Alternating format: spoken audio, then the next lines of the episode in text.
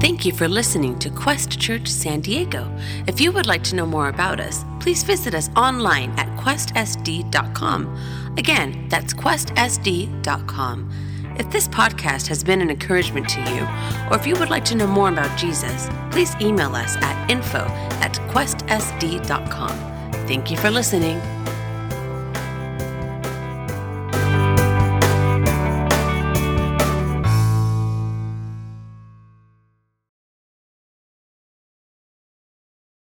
We are going to be continuing our study through Paul's letter, actual letters to the church in Corinth. The beginning of this year, if you're new to our church, we were studying 1 Corinthians, uh, excuse me, 1 Corinthians, all of 1 Corinthians. And uh, one of the cool things that uh, we do here on Sunday mornings together is teach expositorily through the Bible. For the most part, uh, we'll have some topics and, and, themes that will come up from time to time, but we, uh, we want to connect people with the Word of God and open it up for ourselves. And so we preach and teach and study chapter and verse through the Bible. And what's cool about that is that God gives us the topic and the theme every single week. And so uh, today, you might notice uh, the title of the message is The Gift of Giving. And so Paul is actually talking uh, about something he's already addressed to the church in, in Corinth in his first letter, and that is this mission fund that was to be collected in order to go towards other churches within their network and other saints and Christians in other cities who are in great need because of persecution and just the lack of supply of resources. And so, great, you, you might be thinking, great, I come to a church for the first time and the pastor's talking about giving. Well, listen, I didn't plan that, God did. But what's cool about that is that uh, we are seeing many of this type of generosity and giving, not only in our church, but Paul is going to encourage uh, us to excel in this type of gift. Uh, I mentioned that the title of the message today is the gift of giving. I think you could also say it's the grace of giving because Paul, in chapter 8 and chapter 9, which these two chapters is kind of a lot of content to get to, we, we probably won't read every verse, but you can read it on your own at home. But just touching on this issue of generosity and of giving and of partnering in the ministry and the work of God. And so, uh, this, this uh, gift of giving is a grace, and it's rooted in the example of Jesus Christ. And so, the point for us to remember today as we read through and study this, uh, these two chapters is that living for God leads to giving towards others. Living, to be consecrated. In fact, Paul uses this word that uh, we should be consecrated and dedicated. In the previous chapter, last week, we talked about the marks of a Christian, what, what a, a, follower of Jesus Christ looks like. And it looks like godliness, looks like purity and holiness. We talked about how we should be blameless uh, in our lives, even though we might go through affliction or difficulty. Paul also encouraged the church in the previous chapters to have holiness through separation, meaning God said, I want you, as my people, to be distinct and, and unique and look different from the world. Separation, the word we used last week was sanctification, which is a big fancy word that means to be made holy, to be purified and changed more into the image of Jesus Christ. And then lastly, Paul said that there is righteousness through conviction. He said that uh, although my letter to you, church in Corinth, brought you sorrow, it was godly sorrow. And that godly sorrow, meaning you were broken over the mistakes and er- errors and sins in your life, it brought about repentance. And that repentance changed. so now, in continuation of that same thought, Paul is saying, if this is what a follower of Jesus looks like, then these are some of the activities. And Paul is addressing this fund that was to be collected. In fact, he talked about this with the church over a year ago, and there's been a lot of preparation. You remember in 1 Corinthians, he mentioned about the process of how to give. He said that it should be prayerful and regular. So, this has been an ongoing thing that the church has been donating to this fund. And uh, now they're at the point of collecting and administering and re- distributing this to the other churches as Paul would come back to the city. And so, we're going to see this in a, in a couple of ways, just a very simple outline and uh, some points to remember as we read through. So, we just kind of stay focused on this theme of living for God and giving towards others. First, we're going to see uh, Paul talk about how the church, uh, how being devoted to God uh, moves us towards liberal giving towards others. Secondly, we're going to see that Jesus is the example of sacrificial living. we're going to see his sacrifice and how that, that roots us in this type of lifestyle. Thirdly, we're going to see that Paul exhorts the church towards missional funding. And then lastly, we're going to see that joy is the expression of financial blessing. So, a lot to take in. Uh, we're going to jump into 2 Corinthians chapter 8 verse 1. Paul says, "Moreover, brethren, we make known to you the grace of God bestowed on the churches of Macedonia, that in a great trial of affliction, the abundance of their joy and their, and their deep poverty abounded in the riches of their liberality. So, Paul is going to talk about churches in Macedonia. It's another uh, region of the area where, despite going through a lot of persecution, maybe even having limited resources, Paul would go on to say in this chapter that they had an ability, and in that ability, they purposed in their heart to give what they could to this fund, but they even exceeded that. And uh, there's this extreme sense of, of, uh, of devotion to the Lord, of care and concern for others uh, in the body of Christ and other churches, uh, but also it's rooted here in the grace that God has given them. So uh, they're expressing a lot of faith even though they're releasing the resources that they have to help other people. And so there's this contrast between those who might be poor in physical, material possessions, but they are really rich spiritually in the way that they are devoting themselves to the Lord and His work.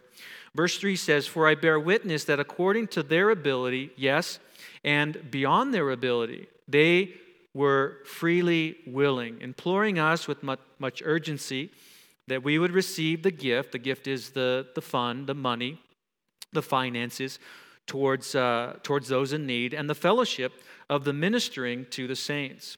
And not only as we had hoped, but this is very important, not only as we had hoped, but they first gave themselves to the Lord. Everyone say first. This is the first thing they did. Before giving to the work of God, they gave themselves to the Lord Himself. And I've often said, and I believe, that God doesn't need our money, but He wants our heart. God has resources beyond all of us combined.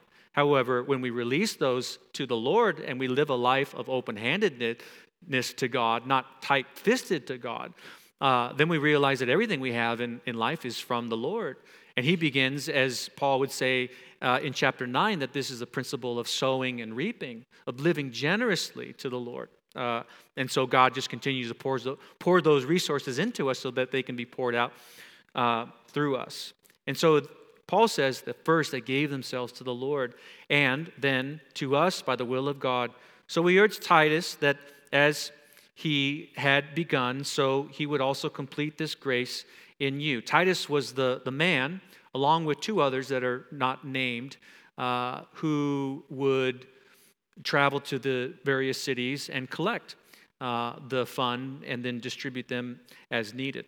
So Titus began this work and uh, he's also going to complete it. But as you abound in everything, in faith, in speech, in knowledge, in all diligence, and in your love for us, see that you abound in this grace as well. What is the grace? The grace of giving, the grace of generosity, the, dra- the grace of care and concern. Now, we're going to get to just in these following verses the impact of what Jesus, his sacri- sacrificial living, has on the way that we give towards others. But first, let's just make mention of a couple of things. In this first point, we see that consecration excels the church towards liberal giving. Now, when we say church, we don't mean a building. We don't mean a pastor. We don't mean a, con- uh, a denomination or a physical address. We mean the people. So we could see that when we consecrate ourselves to the Lord, it moves us in the direction of living a life that is liberal and giving to God. In fact, the scripture says that it is more blessed to give than to receive and the picture of Jesus in the Gospels and even in Paul's letters uh, describe for us how sacrificial Jesus is and how that impacts our lives as well. But Paul uses this contrasting between the poverty and the prosperity that the churches in Macedonia, as well as the churches in Corinth, have.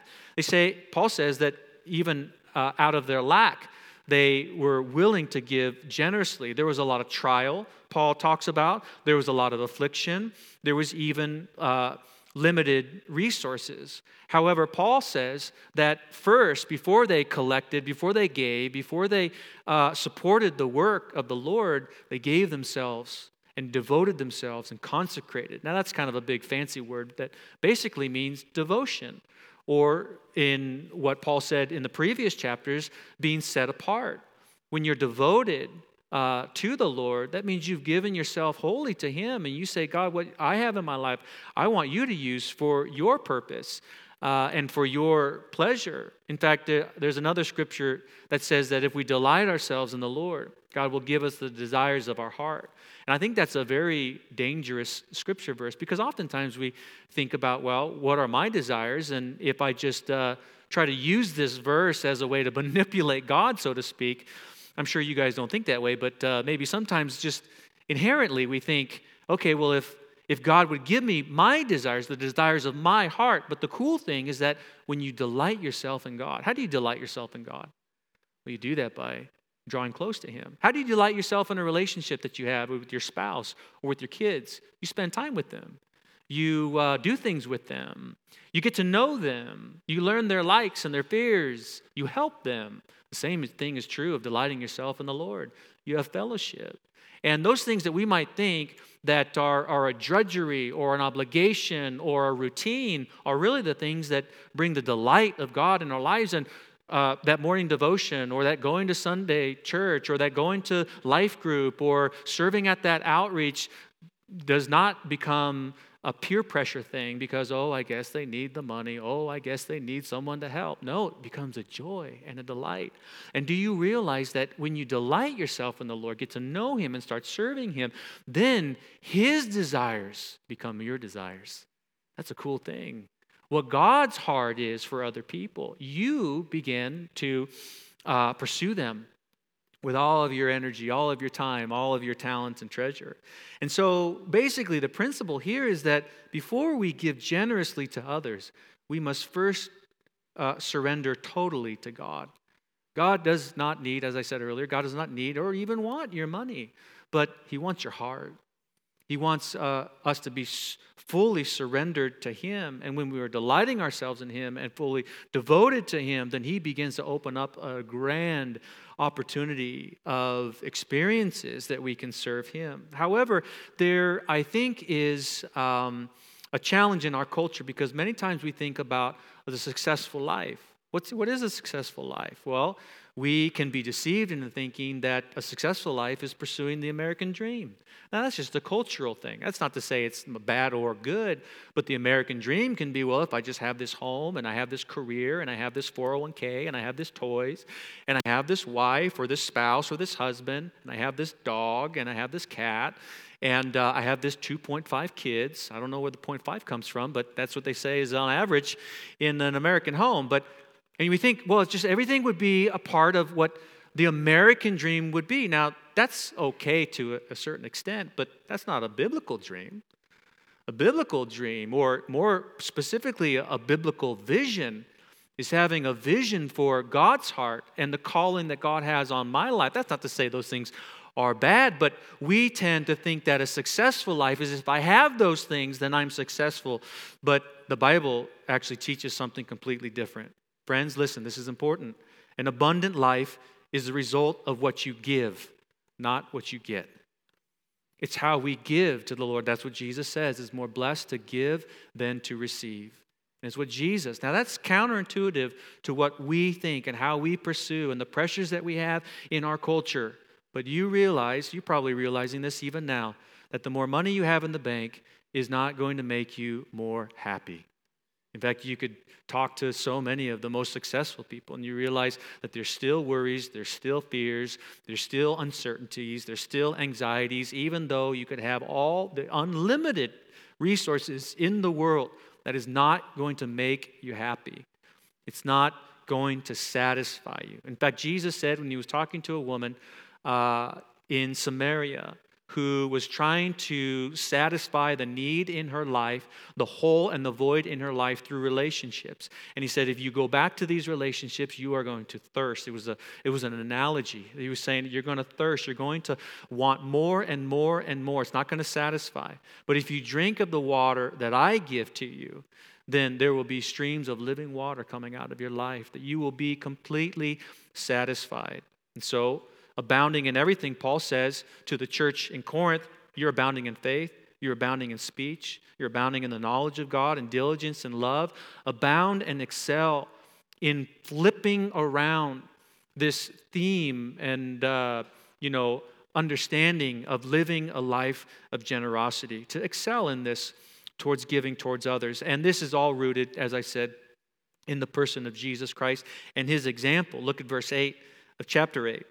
I speak not by commandment, but I am testing the sincerity of your love by the diligence of others. So that's good to know. Paul is not coming out really dropping the hammer on this church and saying, You've got to give. In fact, later on, he would say, Giving to the work and the ministry of God should be uh, a, a joy and it should be a willingness of our hearts because First, we've been surrendered to God. For you know the grace of our Lord Jesus Christ. See that word grace comes up again. There's a grace of giving, there's a grace of faith, there's also the grace uh, of God through Jesus Christ. That though he was rich, yet for your sake he became poor, that you through his poverty might become rich. And in this I give advice it is to your advantage not only to be doing what you began and were desiring to do a year ago, but now you also must complete the doing of it. That as there was a readiness and a desire to do it, that is to collect uh, you know, finances to help other people in need and to distribute to other churches and saints in other regions, so there also may be a completion out of what you have. For if there is first a willing mind, it is, it is accepted according to what one has, and not according to what uh, he does not have. For I do not mean that the others should be eased by you being burdened, by inequality, that now at this time your abundance may supply their lack, and that their abundance may supply your lack. You see how we're meeting and ministering to the needs of others. We saw this uh, in the beginning and the birth of the church where the preaching of the gospel we saw through Peter, there was 3,000 people who got saved. And as this early church began to grow, then there was a lot of there were a lot of needs because we're told in the beginning of Acts that there was persecution against the Christians because they were a follower of this Jesus guy who was crucified, but now apparently and supposedly he's alive. And so the Roman authorities were trying to extinguish the way or Christianity or followers of Jesus, but the persecution actually brought revival and fire and passion and urgency and sincerity and truth and love within the church that they began to serve and minister and love one another. So this is being shared amongst the churches, and also supplying their lack, that there may be equality, as it is written He who has gathered much had nothing left over, and he who gathered little had no lack. And so we see here in this kind of second point that Jesus is the example of sacrificial living. And there's a wonderful verse in Philippians chapter 2 uh, that talks about the sacrificial servant of Jesus that uh, we should not look out for our own interests, but also for the interests of others. And let this mind be in you, which was also in Christ Jesus, who being in the form of God did not consider it robbery to be equal with God. But Jesus made himself of no reputation, taking on the form of a bondservant. And coming in the likeness of men, he humbled himself and became obedient even to the point of death. This is a mindset living sacrificially for other people is a mindset. And uh, that mindset is established in the person of Jesus Christ. We see this grace of giving is grounded in the goodness of Jesus to understand how Jesus has given so much for us. Here's the King of Kings coming and humbling himself as the servant of servants. And so Jesus, on the night that he was betrayed with his disciples, put on the servant's towel. And he said, I've washed your feet. Go and do likewise. Jesus encourages us to follow his example. And that example entails living a life of sacrifice and service towards others. It's rooted in the goodness and the grace of God. But he also talks about how not only was Jesus rich, he was made poor. So, similarly, we are so tremendously blessed. I mean, there's great opportunities just to take a snapshot of our lives and realize that uh, in Southern California, although the price of gas is crazy high and there's all kinds of other crazy things going on, we are tremendously blessed. I don't know if you've had an opportunity to travel abroad or to go into third world countries, maybe on mission trips, or maybe it was business trips, and you saw the enormous amount of need. There is a tremendous amount of resources that we have, of blessing that we have. And sometimes we just take them for granted and we think, well, if I just had more, then, you know, it would, uh, you know, it's, I guess it's a, the idea of being content. The Bible says that godliness with contentment is great gain, but we kind of flip that verse around and say, well, if I had more gain, then I would be more content. But many of us in this room know that that's not the case. When we are content with what God has given and realize the enormous amount of riches that we have, not only spiritually, but uh, in materially and resources, then we realize that we can follow Jesus' example as well and see that sacrifice leverages the lots that we have in order to supply the lack that others have. I mean, lots, like we have a lot. Basically, we have a lot. God has given us a lot.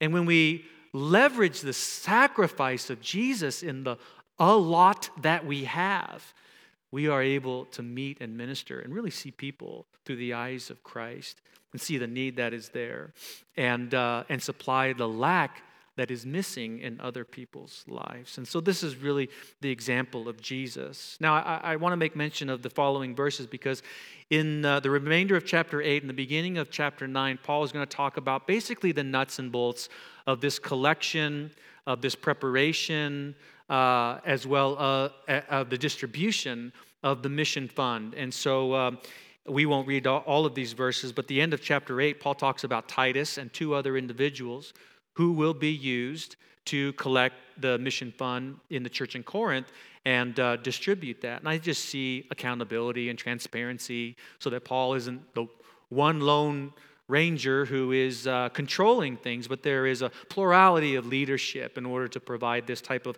accountability for this large fund that the church is giving. Over a year, regularly, Paul said to them in the First Corinthians that it should be on the first week. So every single week they're setting aside not only of their offerings, uh, excuse me, of their tithes to the local church in order to provide for the ministry that God was doing in their church, uh, but also for the ministry and the needs of other churches and other Christians in the region. And so uh, we see Paul talk about the people. We talk, he talks about the preparation, uh, the process, as well as the purpose. Take a look at verse 1 of chapter 9.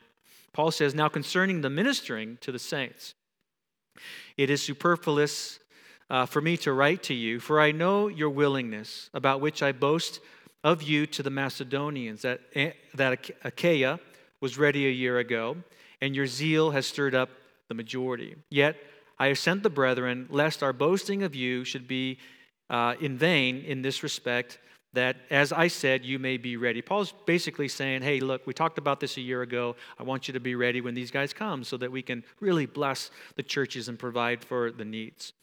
Uh, and so in verse 4, he says, Lest if some Macedonians come with me and find you unprepared, we, not to mention you, should be ashamed of this confident boasting. Therefore, I thought it necessary to exhort the brethren to go to you ahead of time and prepare your generous gift beforehand, which you had previously promised, that it may be ready as a matter of generosity. This is important.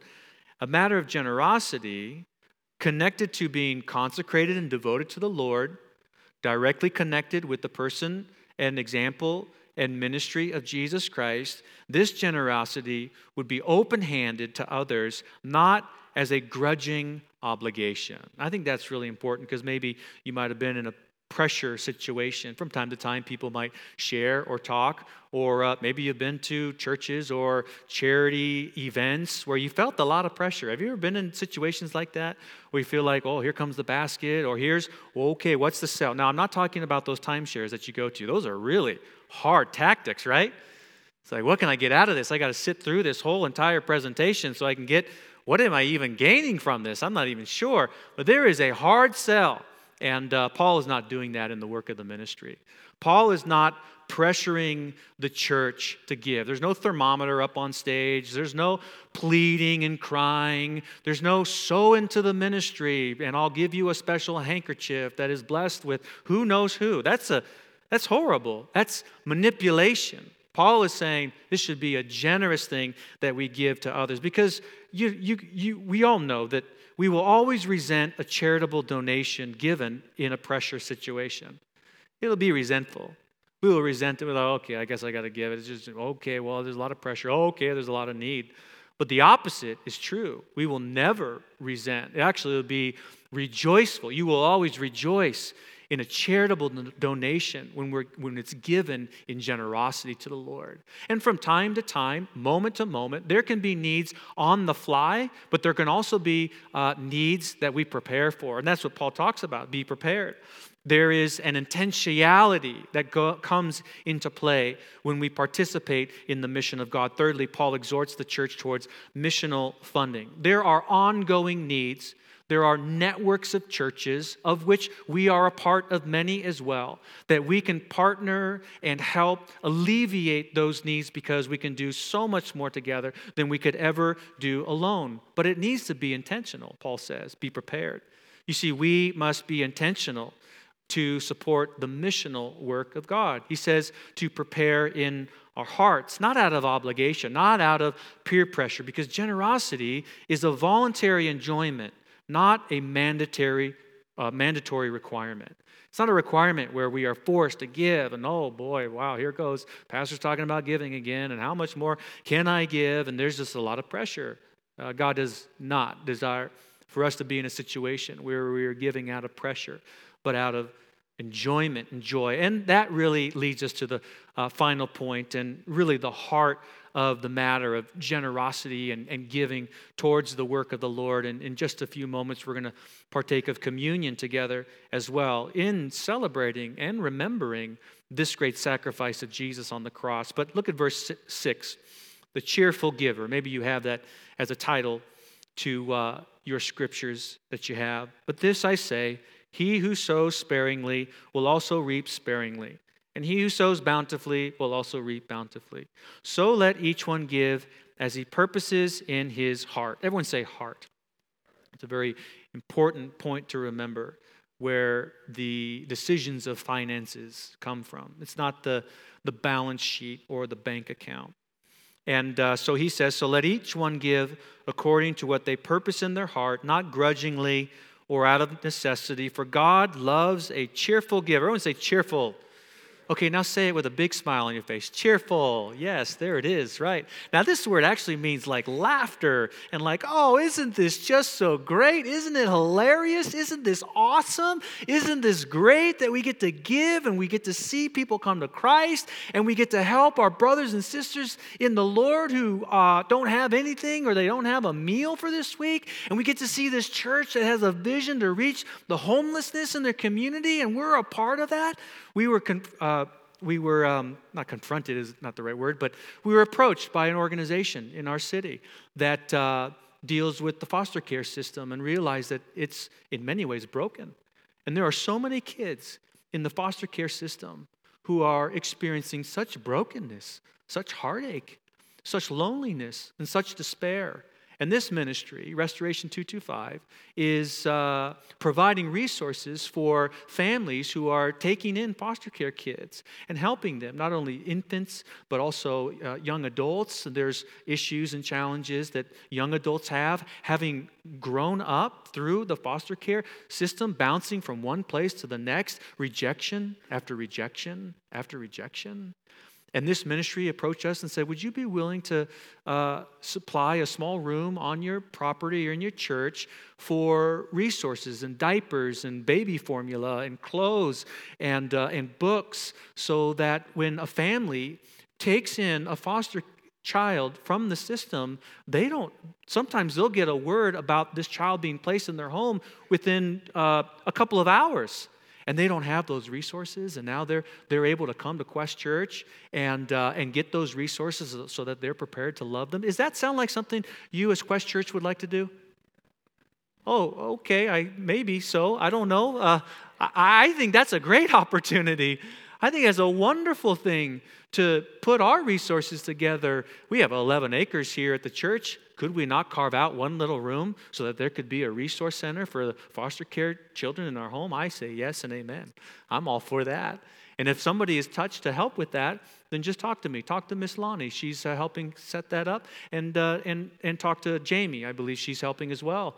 But uh, you see, as needs come up, as opportunities be ready. Now, there's an on the fly ready, and I just kind of put you guys on the spot there. You're like, okay, I'm ready.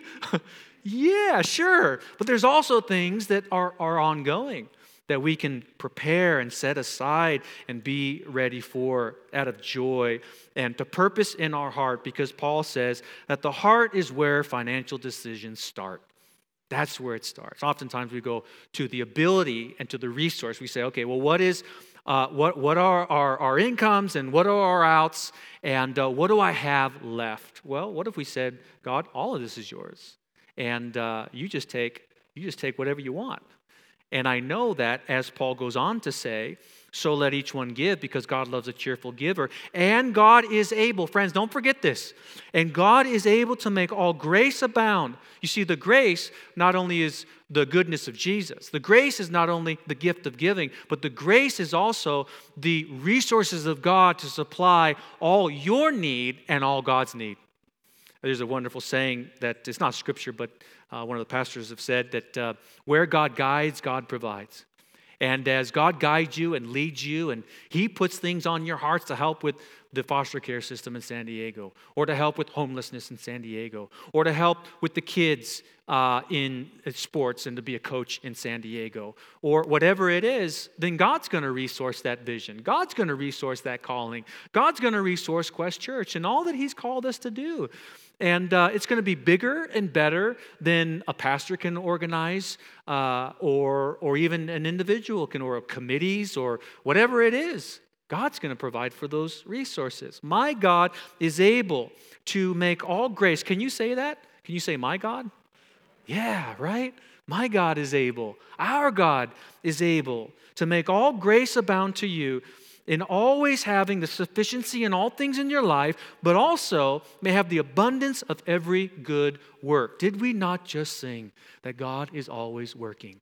Do you not now, or have wanted to, even walking into this room, to be a part of the good work that God is doing in your life and in the lives of people around you. Friends, as we said, success is not in what we get, it's in how we give because it's a cheerfulness that God loves a cheerful giver. Listen, friends, joy is the universal currency of financial generosity. It's the universal currency that passes through every Christ follower of Jesus. And that's the double Christ follower because you're Christ and Jesus.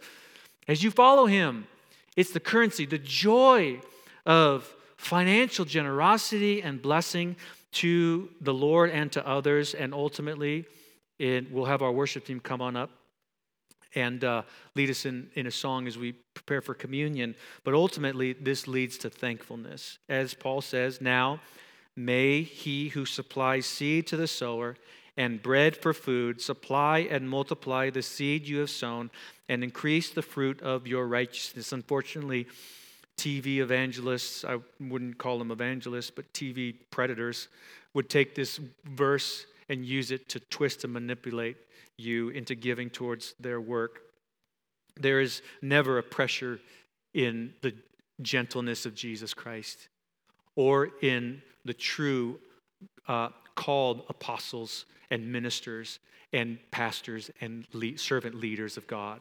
There is never a twisting, there is never a manipulation, and there is never a personal gain. We're not here to build our own kingdom. We're not here to build Quest Church Kingdom. Now, I think that there is great, wonderful opportunity that we have with the 11, 12 acres that God has blessed us with, that is a continuation of the legacy of many people before us. But how can we then continue to leverage what God has given us as a church? Many of these buildings are, are, we are so very grateful for, but they are temporary. They're temporary trailers.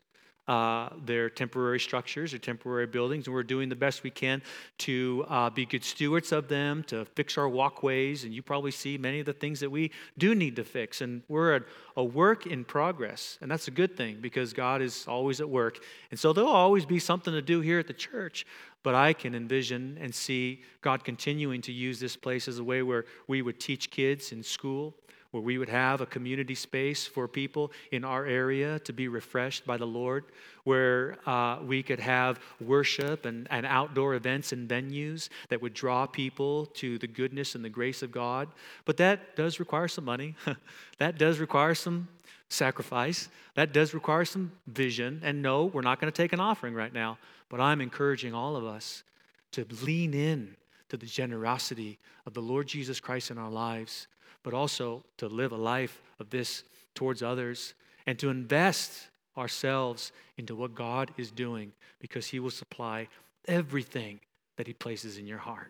So, with that, let's pray and uh, we'll also partake of communion together. Heavenly Father, we thank you for this word and this encouragement and this message. As you know, it is not a topic I would choose to preach on, but it is something that you want to teach me and I know you want to teach all of us. And at the heart of that is Jesus Christ and being devoted to Him. Help us to break free of the deception of our culture that says, get, get, get, build, build, build. And let us just end however many days, months, years, or breaths you've given us with nothing left in the tank because we've spent it all, we've given all, we've lived all, we've sacrificed all. And then we hear our Savior say, Well done, good and faithful servant. Lord, you were the faithful servant, and you've made this all possible. As we worship as we partake of communion, Lord. Thank you for this sacrifice. In Jesus' name, amen. Amen. If this podcast has been an encouragement to you, or if you would like to know more about Jesus, please email us at info at questsd.com. We'd love to hear from you. God bless you.